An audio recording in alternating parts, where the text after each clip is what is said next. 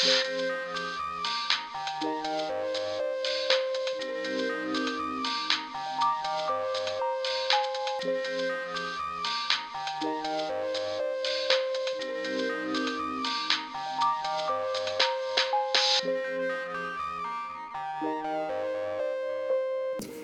Pod fam.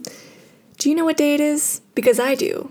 It's Wednesday, which means that I am late posting this episode. I mean, occasionally I post, I mean, I record an episode on a Wednesday, but usually it's the one prior to the Monday that I'm planning to, to release it. So today, recording on the Wednesday after that I planned, oh my God, I can't even talk. The Wednesday after I planned to release this episode, it just, you know, every once in a while, life gets away from me. And I'm doing the best that I can to pre record episodes so that I'm not recording them like right before I have to release them, but sometimes it doesn't work. Anyway, it is what it is. Occasionally, we're going to have a late episode. I guess we're just going to own this now. Anyway, so I wasn't even totally sure what I was going to talk about today, but something has come up now, and I'm like, maybe I'll talk about this. It's, it's so funny to me because I was trying to do this podcast as a way to like avoid the Instagram rants, but I still do one every now and then. And well, not every now and then. anyway, and they often give me inspiration for recording the podcast. So basically, today, okay, so today was the first day finally that Bobby was actually in daycare. I can't remember if I was, I think I've been talking about the fact that Bobby's going back to daycare, but I actually had thought that he was going to go back like three weeks ago, but it turned out that he wasn't going back then. So I've been waiting. And then he was supposed to start at daycare yesterday.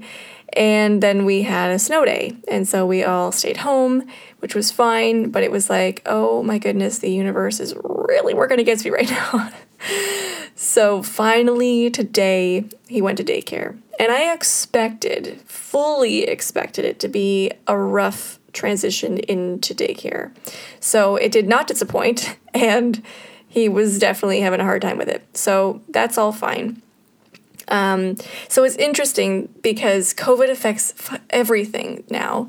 And so it's funny to me because, you know, when he before when he went to daycare, they have this hallway you go into and there's like all the shoe shelves and stuff. And so especially in the winter, you know, we would get all of his gear off, I'd put his shoes away, I'd get his snow pants off, and I'd get him basically dressed and ready for going into his classroom. And then I'd take him into his classroom. And especially at first, he would have like a bit of a transitional uh, moment. And so I was able to sit with him for a minute and let him sort of feel his feelings and get some of it out of his system. And I'd give him a couple more hugs and then I would go. And because the thing is, you know, as a parent, I understand that like the longer I linger around there, the more he is likely to continue to be upset. It's harder for your child to move past their feelings of missing you if you never leave. so so you have to just like, you know, rip that band-aid off and go. So I would now, now with all of the COVID stuff going on, um, basically I take him into that hallway and there's no, like, they don't leave any stuff out there now. So there's just like one staffer out there fully dressed in PPE and she comes and she takes his temperature. And then basically, you know, I did take a couple minutes to like help him to sort of try to process some stuff because he was literally like running away and the teacher tried to say something to him and he screamed like just de- like looked her dead in the eye and just screamed in her face. And so i tried for a minute to just be like i see that you're upset. I know this is really hard for you.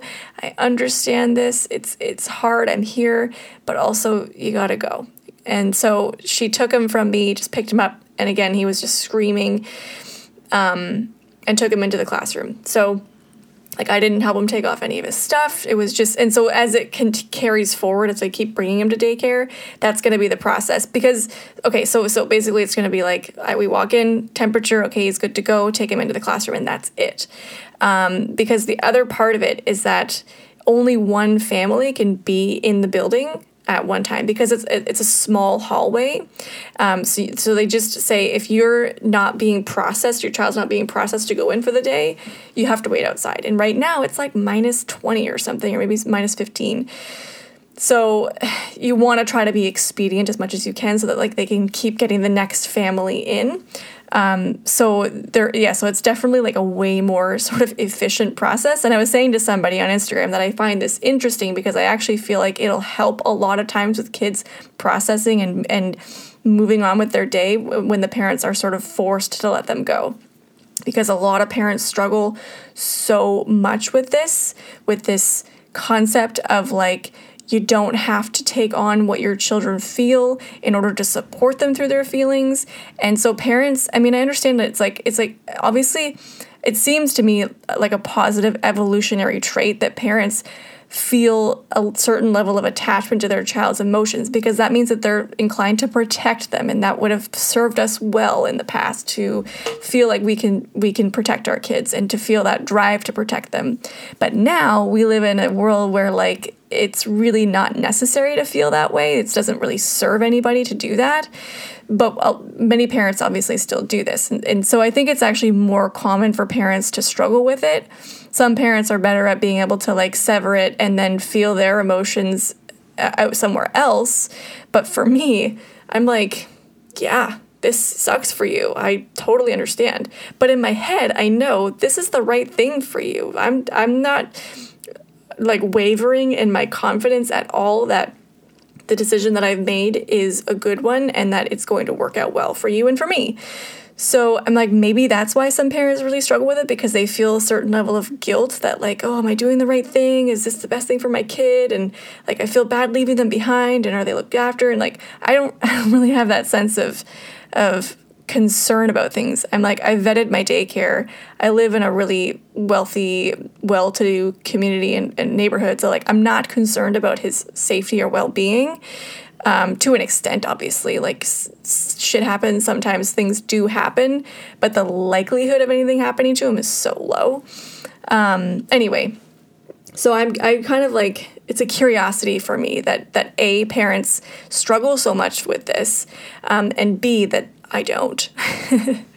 um, so what I was saying, I did this whole again. I, I kind of did an Instagram rant today again because you know, I was trying to explain. Somebody messaged me and said, "Oh, I'm so happy to see that you seem okay with everything that's gone on with Bobby." Because I had said, "Oh yeah, he had a bit of a screamy moment and blah blah blah."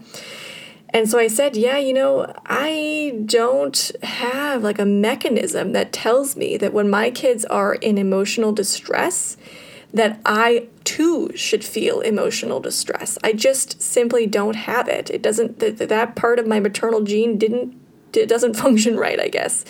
because it's the same thing. I, I experienced this even when we were doing sleep training. We tried to sleep train Emmeline when she was like a real baby, like probably three months old.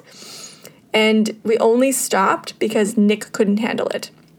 And like, I wasn't necessarily the type to completely like quote unquote abandon my children while they while they cried in their crib and stuff during sleep training but i definitely was okay with like being nearby and letting them know that I was nearby, but I wasn't going to pick them up and make and like you know um, rock them to sleep or whatever.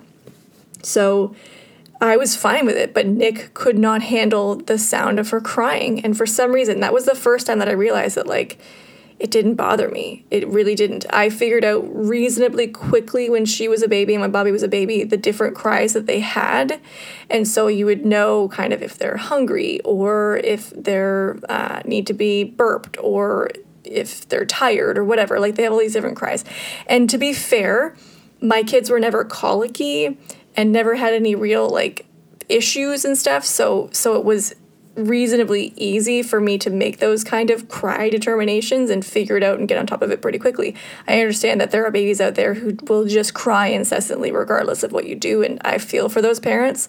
That must be super, super hard. Um, and I don't, so I don't know if it would be harder to to figure those things out because the only reason I did is because they would cry and at first you kind of wonder well, what do they need what do they need but eventually you realize what the cry signals so if they're hungry, you feed them, and then the crying stops, and you're like, okay, problem solved, right? Whereas if you have a colicky baby that like is going to cry anyway, then you know you would have a lot less confidence in your ability to actually sort out what's going on.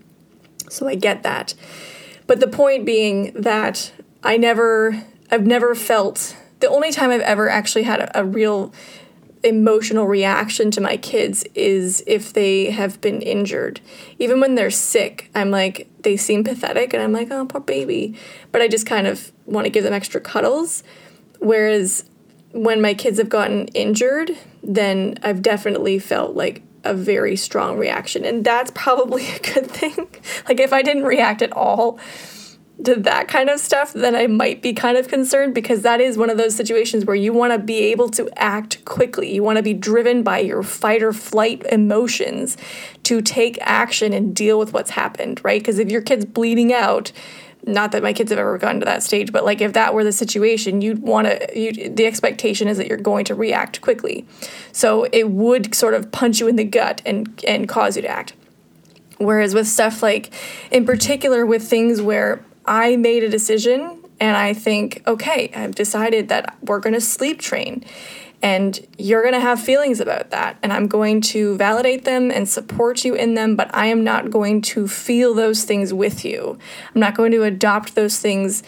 My brain, again, doesn't have this mechanism that's like, uh, your child is in distress and therefore you must also be distressed. It doesn't do that. So there is this, this, the ability on on my part to just like separate myself from those feelings.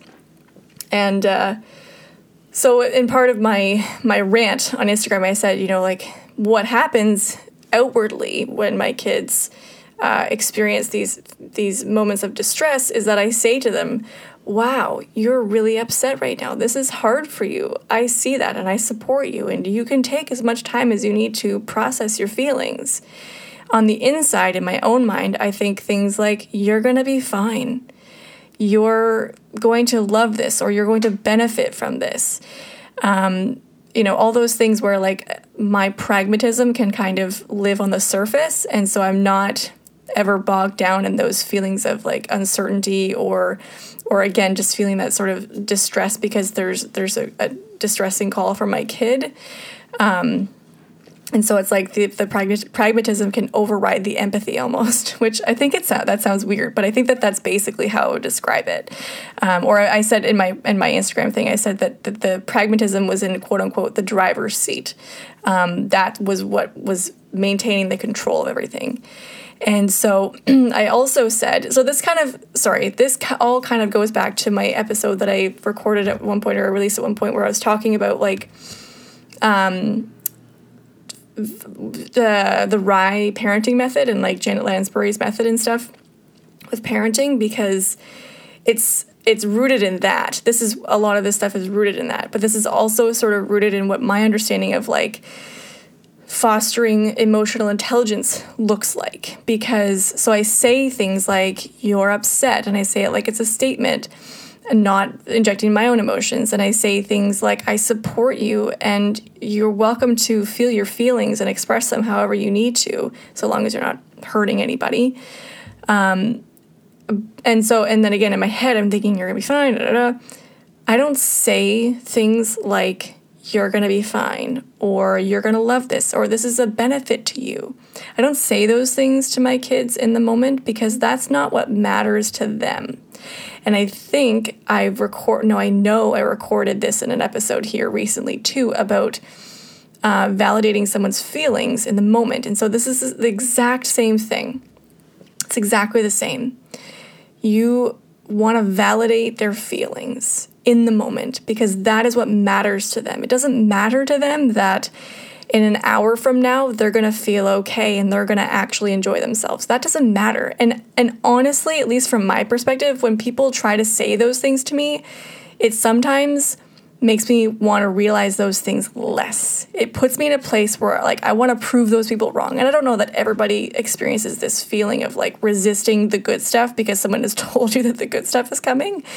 But i but i feel that and i'm sure other people do as well so I treat my children the same way that I would want someone to treat me in that sense of like validating how they feel and not saying things like you're going to be fine or whatever because it, it just makes you feel like how you feel now does it isn't isn't an issue or that you shouldn't feel the way that you feel right now. So so again, you know, I've talked about how um how I parent my kids in general with the RIE method. I've talked about how my experiences with being having my my feelings and emotions minimized makes me feel. And so this is sort of an amalgamation of those two things and saying that that I don't I don't I, I, try to validate my kids as much as possible and I try to not minimize their feelings as much as possible.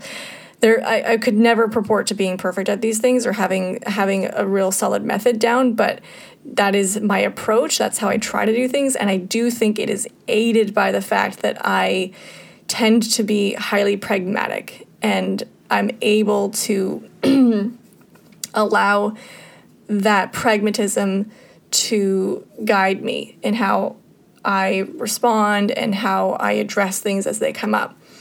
So, yeah, so today when Bobby was crying or he wasn't crying. There was there was zero crying. It was literal just screaming. Which like honestly I find it so funny cuz he just it wasn't like it was it was actually the kind of scream that someone does just because they think if I do this this person won't talk to me or it'll stop whatever's happening. And like it's obviously not going to be the case so it didn't work for him. But because he wasn't necessarily like afraid. He was just like i don't want to do this so i'm going to try this thing out where i scream really loud and try to agitate someone that way and maybe it'll make it stop. Um, so anyway he was doing that and and he kept saying, I want to go home. Can we go home? Can we leave now? And I'm like, no, buddy, we can't. You got to stay here for the day. You got to spend the day here. And I promise you I'll come back and come get you and all this stuff. And, and yeah, like I didn't, there was one moment where I kind of felt like, oh, my poor, my poor little guy. But it was like a glancing moment and and it was nothing and then it was gone and i was like okay this is this is what's happening. This is best for him. It's best for me. We all need it. Um, you know there are these these these and reasons why i need to do this and why he needs this and stuff. So like it's it's again it's easy for me to just detach myself from those other distressing emotions and and taking on how he feels. Um, and uh, yeah so it was it was all good. It was good. Uh, and I came home. Actually, I bought myself a cupcake to celebrate because today, so now, right now, is the first time in 11 months that I don't have anybody else in my home. it feels surreal. And like there, the expectation is that five days a week now for approximately six hours a day, only I will be home. and that is wild. That is really, really wild to me. Um, the other thing that I wanted to say, just online or on the same, sorry, my chair is quickie, um, on the same sort of, what am I trying to say? In the same vein as the daycare thing, um, the fact that I had to send him to daycare right now is kind of an interesting thing for me because I actually wouldn't have sent him if I thought that there was another way to do it. Because I, I don't like I, I like having him around during the day. He when he's by himself, he's awesome. He plays and we talk and we eat together and like he actually is kind of close to having company around when he's by himself when Emlyn is around, it's a whole other thing. But but when it's just him and I, it's it can be really nice. And the things that I'm doing right now, uh, I don't necessarily need it to be always silent or like not like it's. I find it easy to do things with him around. So had I felt like I had another option, I probably wouldn't have sent him right now because I don't need like I said, I don't need daycare right now. But this is the problem with with childcare in our country um, is is that you kind of have to take a place if it comes available if you feel like you're going to need it in the foreseeable future. So I'm going to need it by probably May, the beginning of May, which is like two and a half months from now. But the likelihood that I give up this place now in like end of February, early Jan- or sorry, end of January, early February, and then have a place available, another spot available come the time that I need it, the likelihood is like so, so low. So it's a huge gamble to say, okay, well, I'm not going to take it now, but I will take one at the end of April. so Nick and I hemmed and hawed a little bit about it, but we decided ultimately that it was best to just take it now, and we'll make it work financially until I actually do go back to my my regular job. Um, so yeah, I don't know. It, it's it's a weird one for me because I, like I said, I wouldn't have necessarily sent him. I mean, I'm grateful for it. I'm grateful to have the place and the finances to to pay for it, and um, to now have some some time to you know do things that I want to do totally on my own. Um, and of course, the, the, other upside is that when I do go back to work, then he's had a solid couple months to retransition back to daycare. Because I'm honestly, I'm curious to see how long it'll take, but I'm not expecting it to be a really fast transition back, um, just because it's been so long since he's been in a childcare situation and socializing, and um, you know so he might he might just take a little bit longer. And he's older now too so he can like understand things a bit better and i don't know. So we'll see. Like I, I was saying before though you know the way that they that they take them into the classroom now does sort of cut it, it severs that tie pretty quickly and efficiently. So like it may be possible that he gets over it faster but it doesn't matter. I'm going to anticipate that it's going to take a few weeks and that's fine. Um but anyway, so the point I was making there was that by the time I do go back to work, he should have had ample time that because my schedule is going to change and so he's going to have to be in daycare for longer hours so that he'll have had ample time to adjust to being in daycare. And so getting him in there for closer to like an eight and a half nine hour day um, will be a, an easier transition for him perhaps not even transitional at all it'll just be a slightly longer day. Um, and so he may be more tired maybe he'll go to bed early Who knows? Probably not. Um, yeah, so the point being uh, more generally here that that we have a bit of a, a weird system um, and I don't I don't you know I, I harp on this this idea that like being a mom and having a career and stuff is is difficult but it, it really is like it's so challenging and in a lot of ways, I feel like we've, a lot of us have been lied to about our ability to be moms and be successful in our careers at the same time. Um, because for so many people, it's just not possible. Um, and yeah, this is part of that problem because like we were fortunate to have a place come up when we like before we needed it, which is fine, but not everybody gets that. And then when I do go back to work, and even though I'm going to have to extend my kids' daycare hours, both of them are going to have to be in daycare and school longer.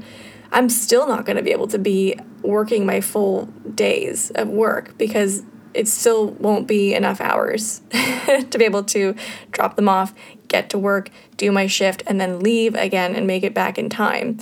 Um, primarily, it's just that the traffic on the way home is likely to be prohibitive for me to be actual to actually be able to stay for my entire day.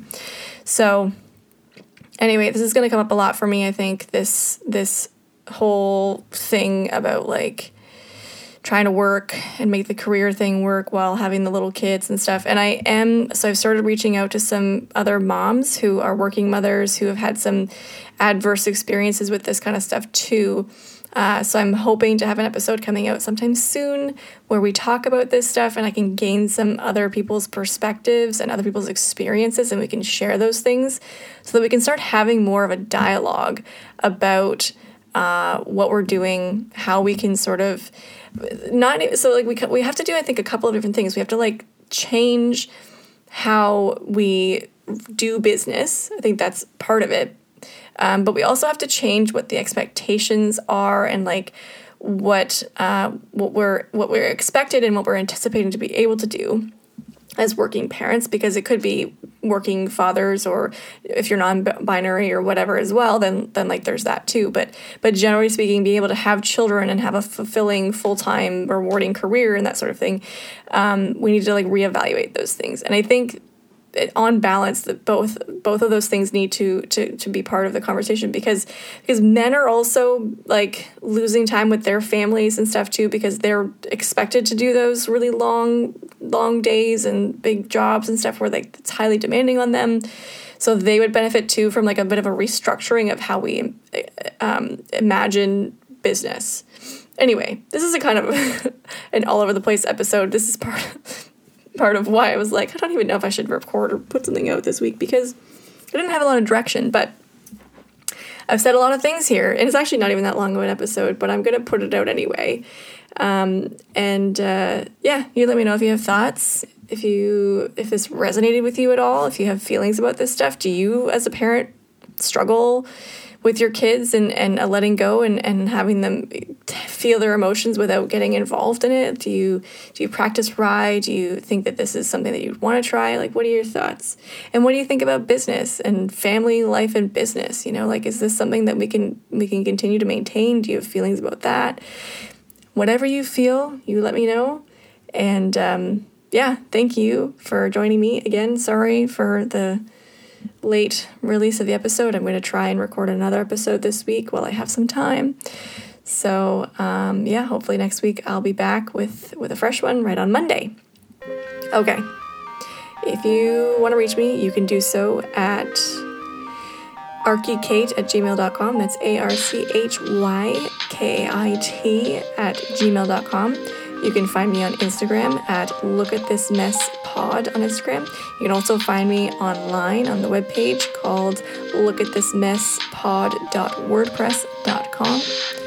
And uh, you can share your thoughts. If you liked this episode or you liked any of my other episodes, please feel free to give me a rating, a good one if you want to, um, and a review would be fantastic. And uh, yeah, I will see you in the next one.